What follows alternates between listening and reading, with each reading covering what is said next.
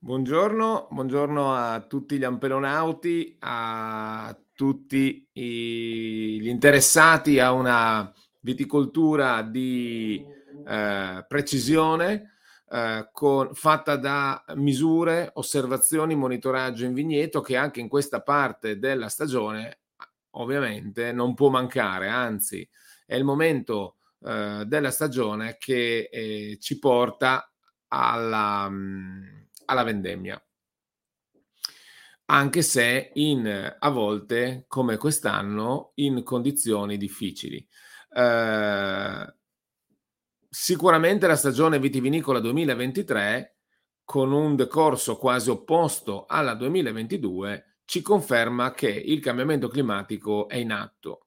Le temperature sono mediamente, no? Le medie termiche sono in aumento e questo trend ormai continua da molti anni, e con le ovvie differenze tra le zone viticole italiane e anche europee che confermano ancora di più questo cambiamento, quindi con dei massimi di temperature mai raggiunte, ma anche con dei record di piovosità in breve periodo, come in alcune regioni in questa stagione stessa, no? Quindi andiamo verso la maturazione delle uve, con a volte troppi zuccheri e con anche polifenoli immaturi oppure carenti in componenti aromatiche. Quindi i fattori in gioco sono molti, in primis il vitigno e il terroir, dove la temperatura durante la maturazione e lo stato idrico giocano un ruolo fondamentale, sicuramente fornellamento ed esposizioni, ma poi gestione del vigneto. Ecco, questi fattori sono tra l'altro argomento di quella che sarà una interessantissima discussione con il professor Alain Deloir tra pochi secondi. Spiegare come succede, come accade, come evolve la maturazione di un acino dal punto di vista fisiologico è uno degli argomenti di questo incontro, di come appunto gli zuccheri arrivino e si accumulino nelle bacche, ma a un certo punto questo accumulo si blocca e non lo vediamo, visivamente non è così evidente, e forse anche con gli strumenti classici noi normalmente cogliamo soltanto un lato della medaglia, quindi i Brix o i Brix nelle uve o gli zuccheri in generale sono un lato della medaglia, dall'altro lato ha proprio i grammi di zucchero per bacca, e quindi appunto è col termine sugar loading. Sulla base delle conoscenze acquisite a livello internazionale da vari gruppi di ricerca su questi meccanismi fisiologici che presiedono la maturazione delle uve, spicca la figura del professor Alain Deloir, che si è formato nella prestigiosa scuola di viticoltura di Montpellier in Francia, è ora docente presso l'attuale Instituto Agro-Montpellier alla Sciences pour l'Oenologie e la Viticulture, e ha una vasta esperienza internazionale, quale ad esempio professore alla viticoltura all'Università di Stellenbosch in Sudafrica, successivamente un incarico uguale anche in Australia, e adesso da molti anni di nuovo in Montpellier, dove tra l'altro è adesso, e quindi è il momento di presentarlo. Io l'ho conosciuto personalmente dopo averlo seguito per molti anni, questo eminente studioso, e sono lieto appunto di averlo con me in questa diretta. Quindi chiamo appunto assieme a me professor Alain Deloir. Good morning, Alain. Good morning, Giovanni. How are you? Fine. Thank you. Thank you for your available to this talk this morning with the other technicians, agronomists, ampelonauti, like I try to explain to you, what is ampelonauti. You stay in the vineyard and monitoring every day with passion and attention, every step, every changing in grapes, in berries, and in these days are sure that all of them stay with focused on the berries composition, berries transition, and this is also our issues for this talk of this morning. Thank you for again, because I know you are full of works and you are in Montpellier now, and thanks again. We can just shortly I show what is the 5 hour big questions. The first questions will be which is the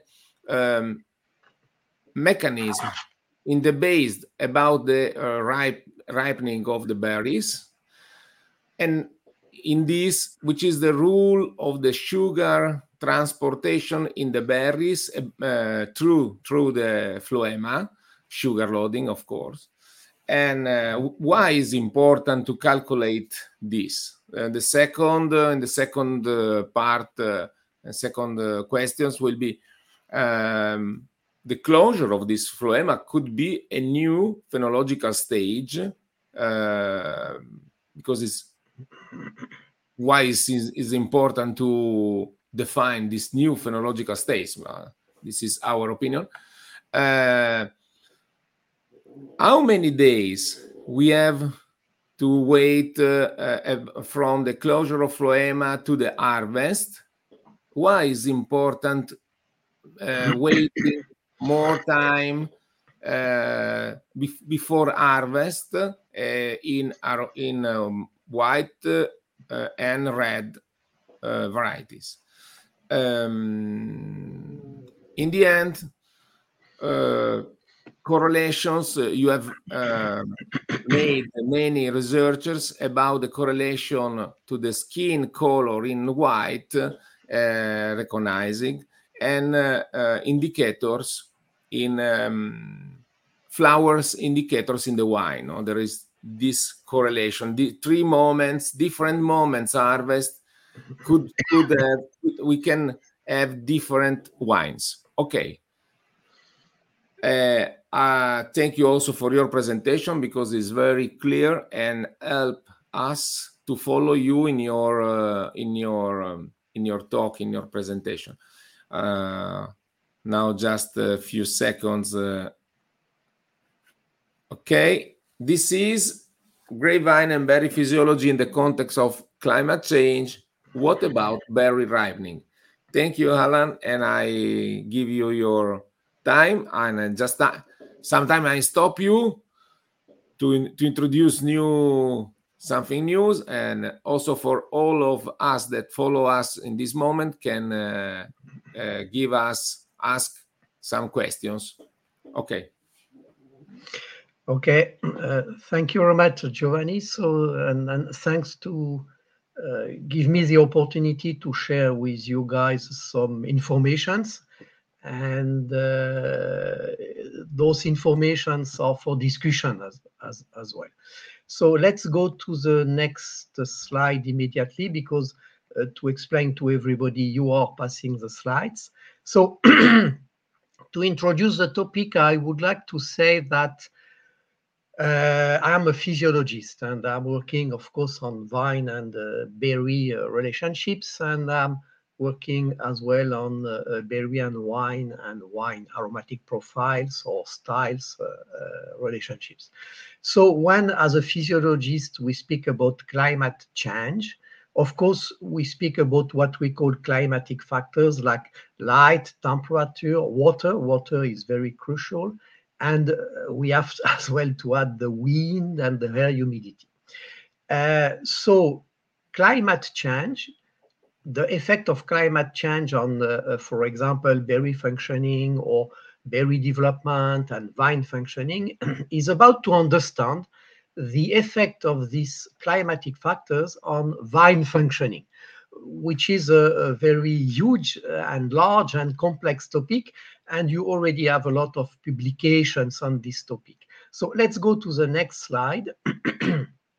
And then I'm not going to speak about all the climatic factors because we don't have time. So let's focus on water. And as you know, all of you, 98% of the water is used by a vine for transpiration, meaning that most of the water is transpired. Of course, you have in a vineyard what we call vine transpiration. I think that the slides are going a bit too fast. So in a vineyard, you have what we call vineyard transpiration due to the leaf area, the size of the canopy, but of course you have as well evaporation from the soil or from the cover crop on the soil, which are two different things. Another important information to know is obviously we need water to grow vines because to produce 1 liter of must from a vineyard perspective in the vineyard, I'm not speaking about the cellar, you need about 250 to 350 liters of water, and that's something we can calculate using the formula of vine transpiration and vineyard evaporation. So let's go to the next slide. We always speak, that's another important message, if I may say, we always speak about the canopy because we see the canopy, but we have to really care about the root system, the root morphology, the root implementation in the soil, and we have as well to care about soil life as all we know today. So I'm not going today to speak about root system, but just remember that the root development and the root system is something which is very important to look after and to do some soil profiles in vineyards to observe the morphology of the root system is very useful if you want to take some decisions in terms of irrigation, cover crop, or even canopy manipulation. So the next slide. Okay. The next slide is, and you can click on all the, you can click, Giovanni, just to see the text up to post-harvest. It will, then we, okay, stop there. So this is just to share with you something that you already know. We say that water is needed for vineyard cultivation, but water is needed at all phenological stages, okay? Meaning that if at bud break, the soil water content is not refilled, you will have problems. I mean, the vines will have problems. And even post-harvest, after the harvest, you still need to have a photosynthetic activity for the vines to produce sugar to refill the reserves, the carbohydrate reserves in the wood and in the roots. So, guys, you need a vine will need water at all phenological stages, but not the same amount of water. But we don't have time to speak about that. The next one. Okay, next. So I'm going now to introduce you to a very important concept, which is what we call the asynchrony of berry development. What it means? It means that on a cluster, on a bunches, the berries, they have all of them, they have their own dynamic of development and ripening. It means that on a cluster, for example, at veraison or at harvest, the berries are not, when you harvest, all the berries are not at the same developmental stages or ripening stages, and it will never happen. And this is coming from flowering. This is coming from the heterogeneity during flowering. So I don't want to develop that too much because we don't have a lot of time, but This is linked to the timing of flower fecundation and or fertilization. You know, guys, that you need, you have 4 ovules in an ovary, in a flower, and you just need one of them to be properly fecunded for the berry to develop normally. So the concept of asynchrony of berry development is quite new and important. The next one. So another message I want to convey is the following. When we speak about berry ripening, obviously we speak mainly from veraison, or the beginning of veraison, to harvest, and that's okay. But if you click on the Giovanni, okay, and perhaps another time, there is a bit of an animation. Okay, this is just to explain you, to convey another message for discussion, is berry composition, which is, when we speak about berry quality, apart the health of the fruit in terms of bioaggressors, when we speak about berry quality, the best definition of berry quality is berry composition, okay? And you have to understand, and you already know, I am sure, that the composition of the fruit is not done only during the ripening period, but far before. After flowering, from a berry set, after berry set, and from the beginning of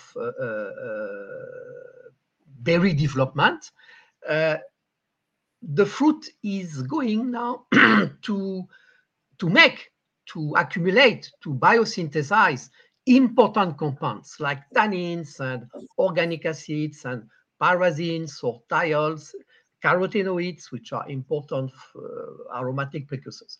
So what is the message here? The message is that when we speak about berry composition and berry quality, it starts from berry set, after flowering, and not only from veraison.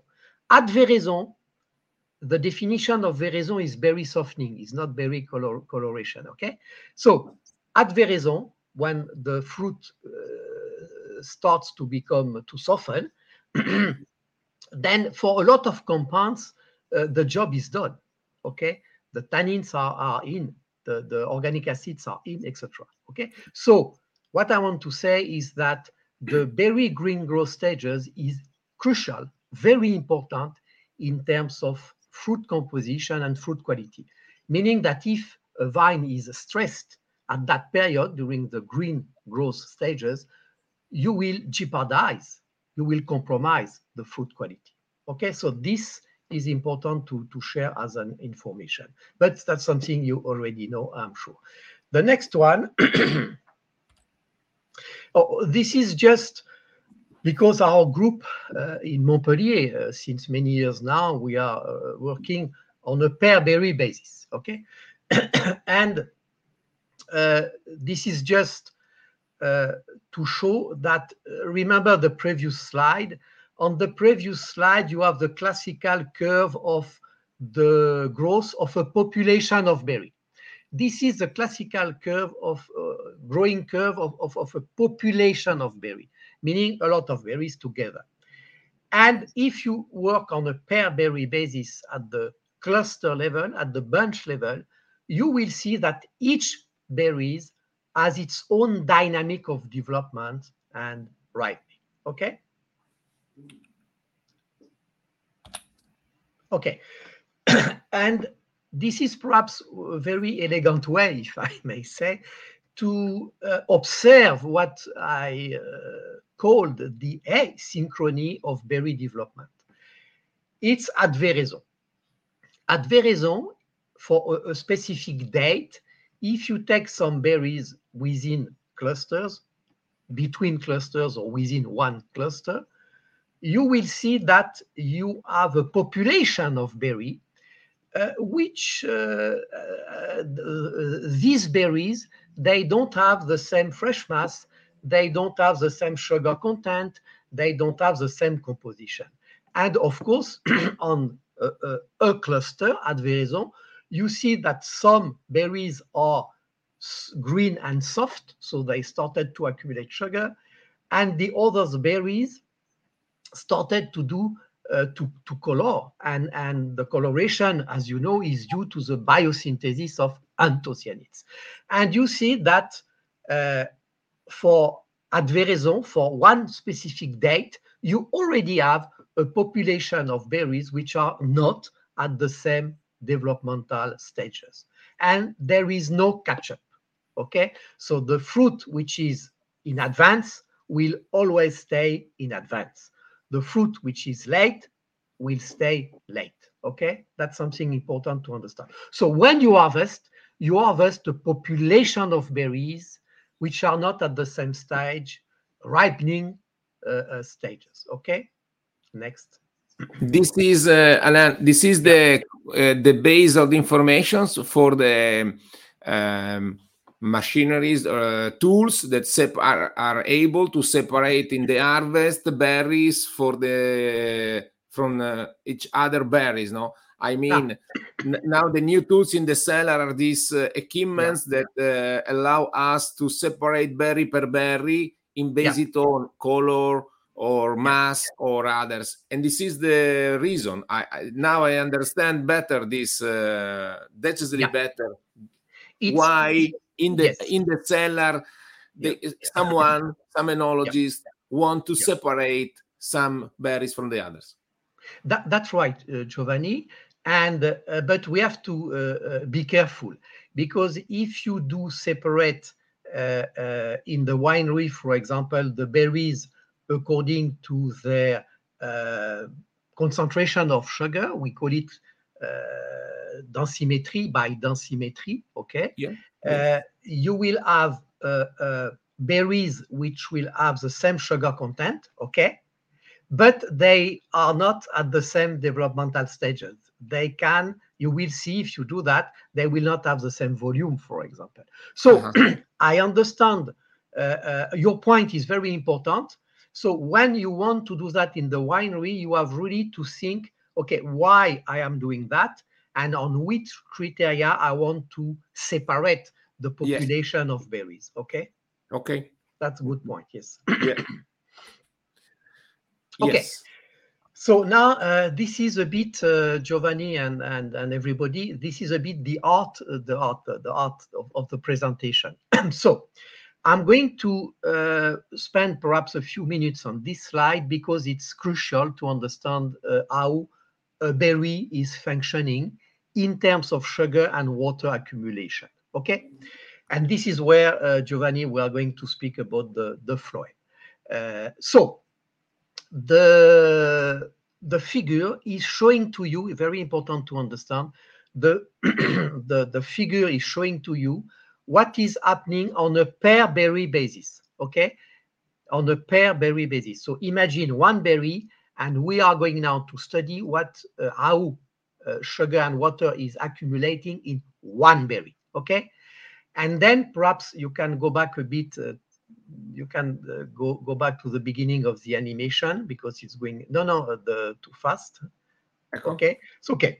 So the first message is, from the fruit is starting to soften, okay? Then the fruit will start to accumulate sugar.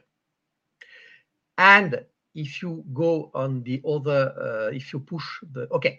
And then this is a very important message to convey, is that genetically speaking, a berry is not able to load sugar more than 1 or 1.2 mole of sugar, which corresponds to 18 to 20 Brix, which corresponds to 10% in alcohol.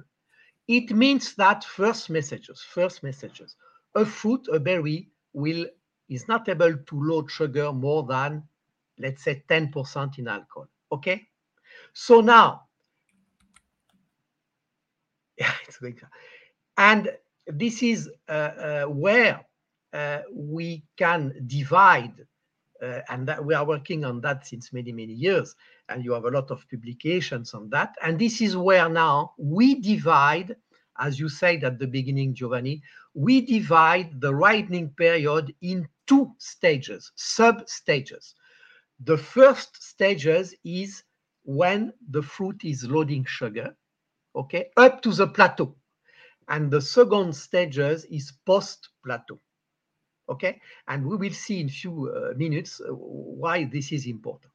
Yes. So now your question will be how long it takes to reach the plateau. Normally, on our model, it takes about 28 to 30 days. So from berry softening, okay, to the plateau, normally to reach the plateau, it takes around 28 to 30 days. But this is on our model. In a vineyard, it can be a bit different, of course. So, So now it's important to understand that while the fruit is loading sugar, the fruit is accumulating water as well. To make the story simple, in this curve, I did represent sugar accumulation and water accumulation going together. But we still have a lot of questions on water accumulation, okay? But that's for another webinar, perhaps. So what is important to understand is when the fruit is accumulating sugar, the fruit is accumulating water up to the plateau. And what is happening at the plateau?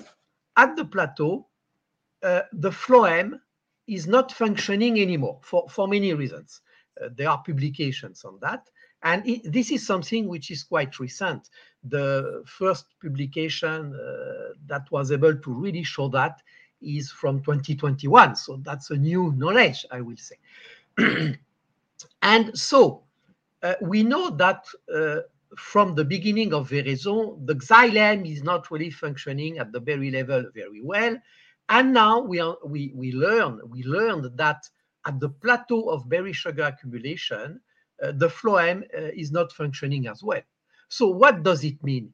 It means that the fruit is totally separated from the vine up to a point, meaning that from the plateau, there is no more sugar which is going in the fruit, okay?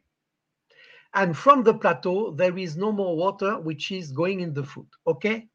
So, and I said, if you remember, that the plateau is reached at, let's say, 18-20 Brix, okay? For information, 1 Brix equal 1 gram of sugar in 100 millimeters, if you want the definition of Brix. Okay, so what is happening at the plateau is that the increase in Brix is just due to the fact that the fruit is losing water. It's a concentration effect, okay? So when we say that in the context of climate change, a fruit is accumulating more sugar, this is just wrong because the fruit is not able to accumulate more than 1 mole of sugar. So from 10% in alcohol, the increase in Brix, nothing to do with climate change, except that the increase in Brix is due to the fact that the berry is losing water. And this is where, for example, bench microclimate, the climate is very important because the fruit is losing water by evaporation. So if around the fruits it's dry, the fruit will lose water more rapidly. If you have a nice bench microclimate, and if you care about what we call the air humidity, the VPD in the bench zone, then perhaps the fruit will lose water less rapidly. Okay, so to make a long story short, we use since many years now these indicators, water and sugar loading in the fruit. The interruption, we try to understand in the vineyard when we reach 10 in alcohol, and we know then that it's time of phloem interruption. And then we use those indicators as physiological indicators to understand vine functioning in a specific terroir, which is soil and climate, okay? So this is not a recipe and it's not magic.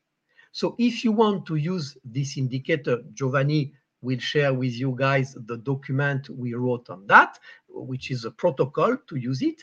And if you want to use it in your vineyard, you need 1 year of measurements to do your own calibration, okay? Because this is a model curve. So the question now in my vineyard for my cepage variety, how it's working. Then you do the measurements, you draw the curves, and you will see how it's working in your vineyard. For your information, you have some vineyards where you don't have a plateau because sugar accumulation is very, very slow, okay? And yeah, and this when we see this situation, we know because sugar accumulation is very slow, so you don't reach a plateau. So we say, oh, there is a problem in this vineyard. So what can be the problem? Water stress, whatever. And normally we recommend those vineyards to make rosé if it's a red variety. So you understand, yeah. Thank you. So you understand that now during from veraison to harvest, you have two sub-stages in terms of ripening. Okay? Thank you. Alain, thank you really for this present for us because you have put important thing on the table, and I think that all of us want to go today in the vineyard to start and follow how is our moment in sugar accumulation. We are before the plateau of sugar loading or after, to define these two moments. And like we introduced before, this is a new phenological stage. Yes, because it is really when the phloem stop to to transport sugars and others in the berries. Yes, that's right, Giovanni. And there is another important point I have to share is because that's not magic, okay? It's not a recipe, as I said. Remember, we spoke about asynchrony of berry development, okay? And so now this is where it's a bit complex up to a point. Is that within a bunch or between bunches in a vineyard? Because of the asynchrony or heterogeneity of berry development, all the berries will not reach the plateau at the same day, okay? And this is why you need to do the measurement in your vineyard because, well, you will see how your population of berries is working. So you have to do the job. Allora, now there is a question. This is perfect in this moment, and we stop in our presentation to answer to a question about the our ampelonauta. In short words, we have to measure 18-20 bricks. Sorry, I don't see very well, but 20 bricks sur how many % of wines and it's in French, and I don't know. The question is right, and I see the question. See, so how many berries you have to measure? I see this is yeah. So if this is a question, it's a very important question because it's about sampling. And this is a question, it will take perhaps 50 years to answer to that question. Because, you know, guys, in a vineyard, you can have anything between 6 to 10 million berries, okay? So you will never be able to really measure everything. So there are publications and there are ways of doing sampling. But this question is important because this question is addressing the question of sampling, okay? And then we don't have time to speak about sampling just right now. But to answer to the question, how many berries we have to measure, to draw the curve, you can use anything between 50 to 200 berries, okay? Okay. But you have to care when you do the sampling in the vineyard. If you have a vineyard which is very heterogeneous, okay, then you have perhaps to do to check the different parts of the vineyards. Okay, if you have a vineyard with a vigorous part and in the same vineyard, if you have a less vigorous part, then you have to separate both parts to draw the curve. If no, you are going to draw a curve by blending banana and orange, okay? So the question of where to sample the berries in the vineyard is very important to draw the curve. That's right, yeah. Yeah, thank you. And our follower is Sophie. Now I see the name and I know the name. Thank you, Sophie, for your questions. And I agree with Alain. I normally take from every vineyard, two different samples in two different position in the vineyard, and if there is this condition, one in high vigor, in higher vigor, and another in lower vigor part, and maintain this differently separated. Otherwise, like to told you, Alain, it's like a banana and orange put together. You don't understand nothing because you that's see something right. Go up, go down, go up, go down. Okay, come, go on. Yeah, that's right. Okay. So sampling is very important. So we already spoke about that. This is just to show you that there is a publication from 2021 on the interruption of phloem. So I just shared with you the reference, so we can go to the next slide. Yes. Okay, this is just to confirm that from the plateau of sugar accumulation, a berry is going to lose water by evaporation more than by transpiration. It's more evaporation. And it's interesting to follow the curve from the plateau as well, because if you see from the plateau that the fresh mass of the berry is decreasing very rapidly, then you can say, oops, be careful, I perhaps will go to shriveling. And berry shriveling is something which is, it's something you don't want, because first of all, you are going to lose crop, and secondly, you are going to change the aromatic profiles of your wines. So to know when the plateau is reached and to follow the fresh mass of the fruit or the volume of the fruit to see the speed of berry water loss, is important up to a point to predict if you are going to shriveling or not, okay? So that's one practical use of this curve. Obviously, for that, you need to sample and to measure. It's not magic again. Huh? So, but it's a way to see the speed of berry water loss. And practically speaking, it's very important in terms of, for example, if you are in a situation where the fruits are losing water very rapidly, you go to concentration, then you increase the alcohol, and you can decide, okay, I don't want too much alcohol, so I will harvest a bit earlier, etc., etc. So anyway, this is one practical use of these methods. Okay. Okay.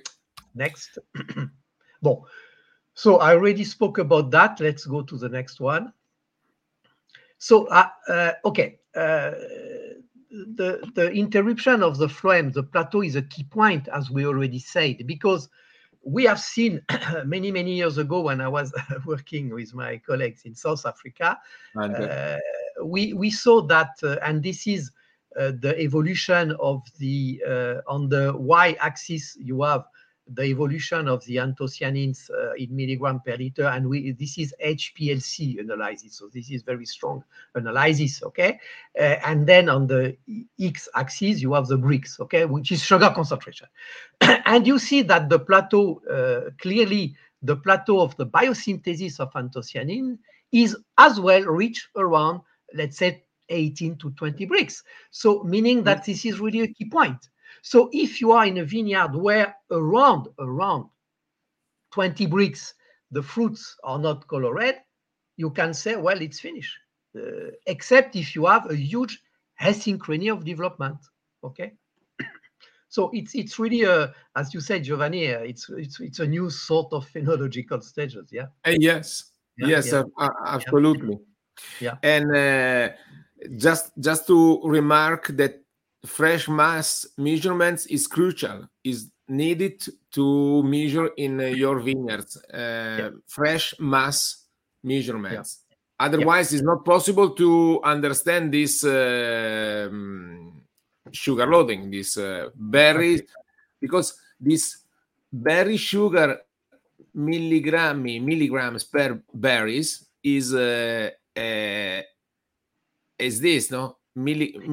It is, I forgot to speak about that, Giovanni. Yes, you are right. Yes. The berry sugar evolution in milligram per berry is a calculation, and this is why I will send you the document that you can share with everybody. Yes. It's a calculation using berry fresh mass, as you said, and the Brix of the same berries, okay? And then with berry fresh mass and the Brix, very easy to get, okay? Then you do a calculation, which is very simple, and you get the quantity of sugar in milligram per berry, okay? Then you can draw the curve. Yes, that's right. Thank you. Okay, so what do we do now? We already spoke about the interest to do this kind of measurements, to use these indicators as physiological indicators of vine and berry functioning and of vine and berry relationships. But what else can we do with that? Let's speak about the next slide. In red varieties, yes. Voilà. We have demonstrated a bit everywhere in the world since more than 20 years now. So that's something which is not new, and you can trust me. And we have some as well publications on that topic. So what we have seen is that from the plateau of berry sugar accumulation for the red variety, you start to have what we call the aromatic sequence, meaning that you have 3 stages or 4 stages that you already know. When you do berry testing, you guys, you know those stages. But with this model, we are able now to predict them or to position them. The first stages is what we call fresh fruit. The number 2 is between fresh and mature fruit. So the 2 important stages are fresh and mature fruit. So if you harvest according to the style of wine, according to the aromatic profile of the wine you want to elaborate, you need to know if you are at the fresh or if you are at the mature fruit stages. And very important to understand that the technological maturity, the Brix and the acidity, and is not related to the aromatic maturity, is not related to the phenolic maturity.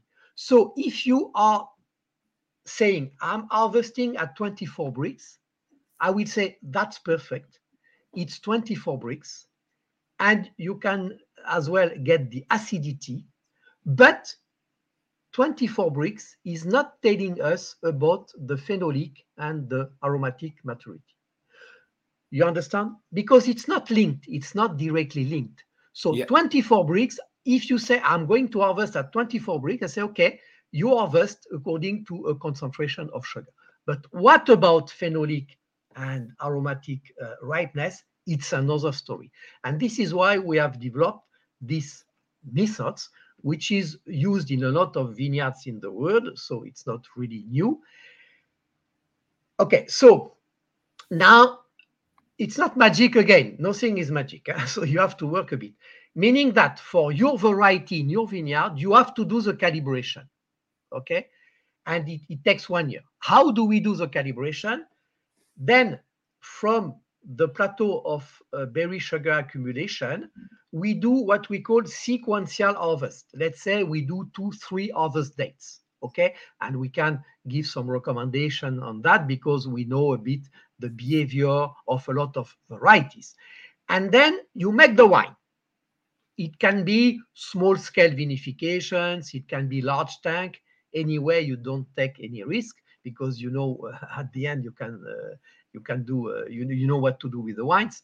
But the point is, you need to do sequential harvest for the calibration of the methods. You need to make the wines, and the proof is in the pudding. You need to make the wine because you need to test the wines, okay? And if for your variety in your vineyard, you will see, you will show that for your variety, the fresh fruit stages is, for example, reached 15 days after the plateau, you will say, okay, I know now that from the plateau onwards, for my variety, my vineyard, fresh fruit is reached 15 days after the plateau. So for the year after, you can predict, and you will see if the year after you will have the same fresh fruit profile. It will always be fresh fruit profile, but according to the vintage, because you have, of course, the climatic factors, the intensity of the aromas can be more or less important. Does it make sense? Absolutely. For me, it's very. I'm excited to follow this model because I believe in I believe totally in the importance of define our sugar plateau accumulation, because it's a phenological stage. It's something that, like you said very well, told you very well in this presentation, and also in all of your and with your other researcher, no, publication and papers. That's it's true. We normally all of us follow just the Brix. Follow the Brix because it's more easy, more evident, and probably it was not the knowledge when we start to measure the sugars. Don't know that in the berries this happened, but now we know. And when one you understand something new, but it's not possible to come back and don't take in consideration that when you have this moment, in the moment in which the curve of sugars per berries, zuccheri per bacca, non-Brix. Brix is a concentration, like said you before, a milligrammi per bacca. Zuccheri per bacca is a real content, is a real content. Okay, right. Thank you. Absolutely right. It's a real content, and there is no direct relationship between the volume of the fruit and the sugar that will be accumulated. This is why, as you said, you need to do the calculation. Voilà. It needs to be calibrated in your vineyard. Sure. With your variety, it's not magic. Yes, because it's also with your slides, no? Shiraz and Cabernet Sauvignon, two different red varieties with different days after plateau, with different results. It means that we can imagine to have other name of varieties, Merlot, Pinot Gris, Sangiovese, and Grillo, and Canonau. Okay, absolutely. And Nebbiolo. Absolutely. For example, there are some families, obviously, fortunately, Shiraz, Merlot, Pinot Noir. They behave a bit the same. Cabernet Sauvignon, Cabernet Franc. All the Cabernet family, they behave the same. Malbec is even longer. The best Malbec are done in Argentina. I'm sorry to say that, but this is the truth. Why? Because to get the meta-fruit for Malbec, it takes 60 days after the plateau. So imagine 60 days plus 30 days to reach the plateau. It's 90 days. So for Malbec, if you want to get meta-fruit, it's 90 days. and in a lot of vineyards, you cannot wait that long.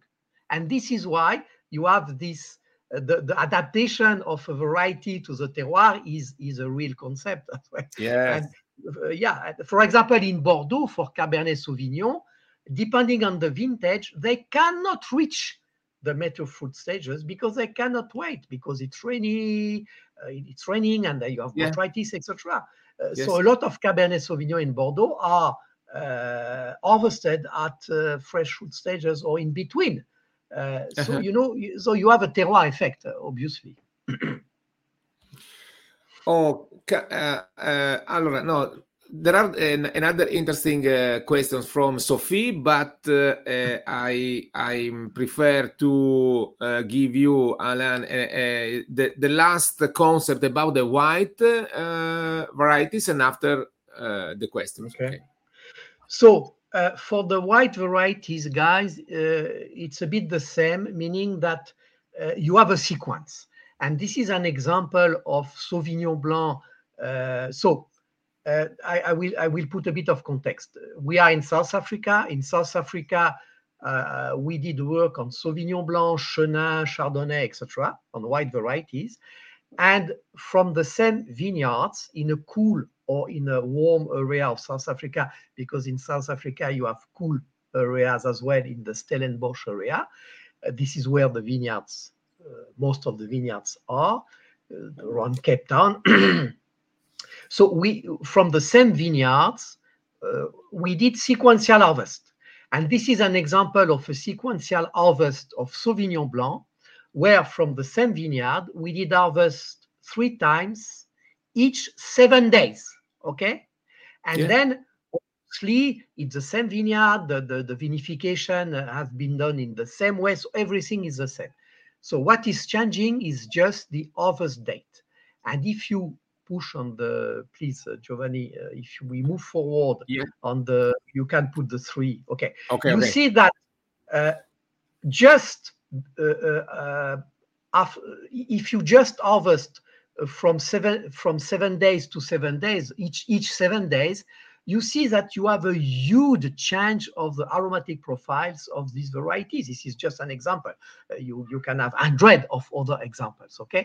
But you see that everything is the same. You just change the harvest date and everything around is the same, including the vinification process. And you see that you have an evolution of the aromatic profiles from the plateau, because this is as well done from the plateau. And if we look at the Brix level, if I take the harvest date number 2, you see that you have 22 Brix, okay? And if you look at the harvest date number 3, where the wines have been analyzed as more tropical, you see that it's 2 different wines, okay? But it's the same Brix level. Yeah. And it's pretty much the same acidity level. So to be able to draw this slide, of course, with the society Distel in South Africa, we did a lot of work over 4 years, and they have a sensory panel, and they have experts in sensory analysis. So this is an example of results from the wine, on which we did some sensory analysis, because you need the wines to say something. And then this is just to for people who know a bit about sensory. We did we used 2 methods to analyze the wines, which is one is mapping and the other one is flash profiling. That is for the experts. So this is again the proof that you have a sequence for the white as well. And for the white, you can use sugar accumulation as well. You can use the model of sugar loading. I have to say that we are very confident with the red after many, many years. And in Australia, for example, we put a lot of science on the model for the red. So we have publications, etc., etc. And we did a collaboration with the Institute Edmond March in Italy as well to do some metabolomics on the different harvest dates as well. So you see, it's international collaboration as well. And this institute is very, very powerful and very expert. And with them, we move forwards on the methods for the red. For the white varieties, we are going to start, as we already spoke, Giovanni, we are going to start a new European project. We hope that it will be funded to understand better the aromatic evolution of the wide varieties. It's a bit more, it needs a bit more research and science. Yeah. Perfect. Thank you. And there are. Okay, this could be last, not the last, but the one before the last slides in to answer of this question. Allora, the first is from Sophie. This is also in French. If you can see, visto i cambiamenti climatici, la meteo può cambiare con estremi, periodo molto caldi, forti piogge. Se dopo 18-20 Brix abbiamo piogge, i berries possono riprendere acqua e l'andamento sarà costante. Ok. Yes. It's interesting. Yes, thank you, Sophie. Because you understand the question. Okay, perfect. This is a very important question. Thank you for asking. Yeah, because again, everything is not magic. Yes, when it's raining at the end of the season, irrespective of the phloem interruption, a berry is able to catch water, but from the outside, and that's something we don't really know how it's working. So. From the plateau, of course, there is no real accumulation of water, as we said. But when it's raining at the end of the season, it's absolutely possible to have the berries which are accumulating water, but it's from outside. And that's something we don't really know. We need further research on that topic. But yes, if it's raining, irrespective of the phloem interruption, water can accumulate water from outside, we say, and this is where you start dilution. Okay, so there is a difference between water loading, sugar loading, when everything is going well. Okay, so there is no dilution; it's just a normal fruit development. But at some points, if the water is coming from elsewhere, like from outside, if it's raining, then you have dilution. Okay. Yeah. Another question is from Emanuela. Is the same if the grapes has been damaged? If the don't know what damage means. It's a good question as well, because we are speaking about LC grapes, I have to say. So now, if the grapes have been damaged, everything can happen. And another point linked to the damage, when the berries started to shrivel, okay, berry shriveling, then it's an irreversible process, meaning even if you irrigate, that's end of the story, okay? And that's addressing a lot of interesting questions, which is, okay, what is happening if I do irrigate from the plateau? Because the phloem is not working anymore. Well, you can have an effect of irrigation after the plateau because of the asynchrony of berry development. You know, we have seen that for some varieties from the plateau onwards to all the fruit to reach the plateau, you need another 15 days. Voilà, approximately. Uh-huh. Okay. Yeah. So if you do irrigate, after the plateau, you can see an effect on the volume of the fruit, a positive effect, because, well, all the fruits are not at the plateau, you see. So we still have quite a lot of questions as well on that one. But we need to continue to experiment and to do some research. But having said that, my point will be, you can really use it, even if it's not perfect and magic, and even if it's not a recipe, you can use it in a very practical way to take important decisions. That's for sure.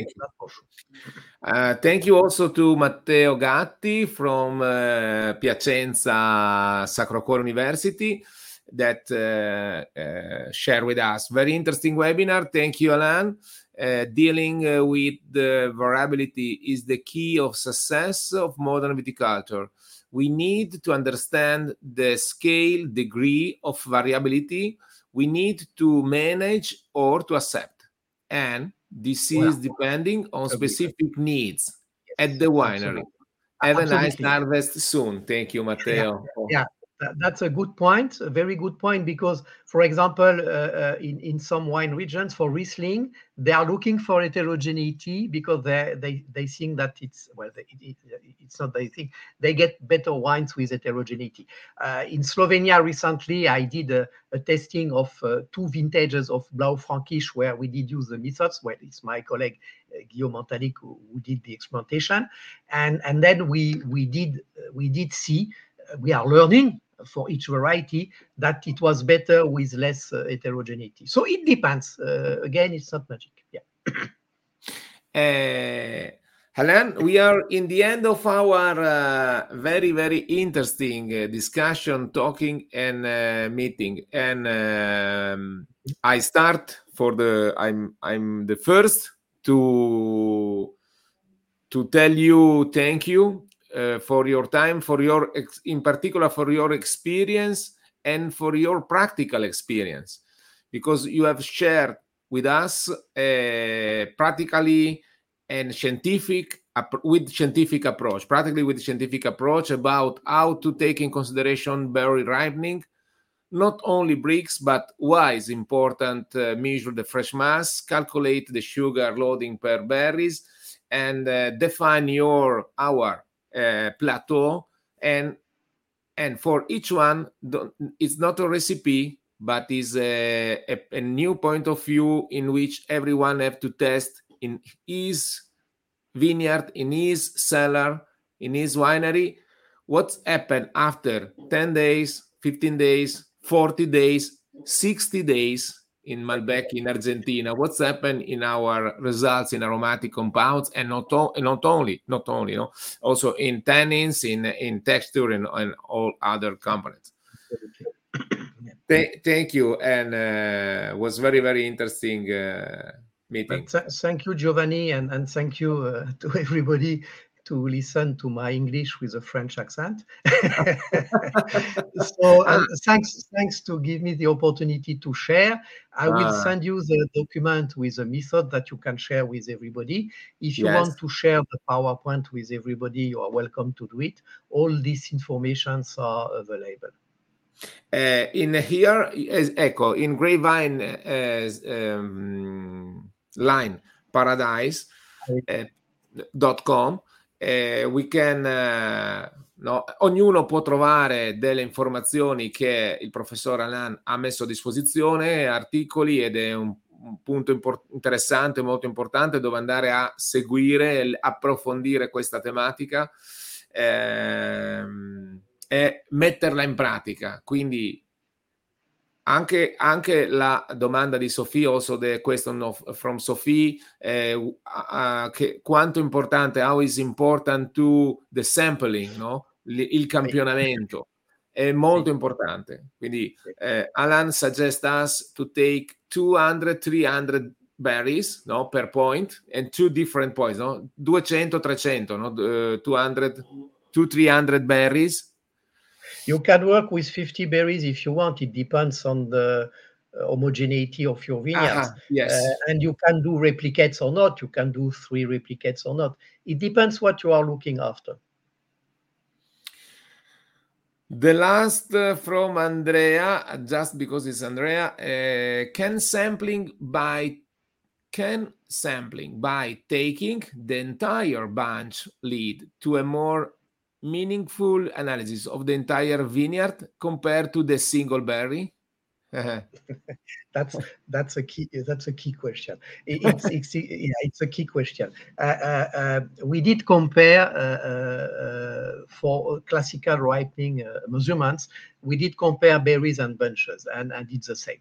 I recommend currently. I recommend to people because it's really a lot of work to sample. in the vineyards to sample berries. If you are working with varieties which have compact bunches, I mean, you cannot really sample berry. So I do really recommend to sample bunches. I don't know, 10, 12, 15 bunches for classical berry ripening measurements and evolution. Now, if you want to do berry sampling, there are methods as well for that. But to answer to the question, there is absolutely no problem to sample bunches for classical following of ripening. And then if you want to use the sugar loading methods, you can sample bunches.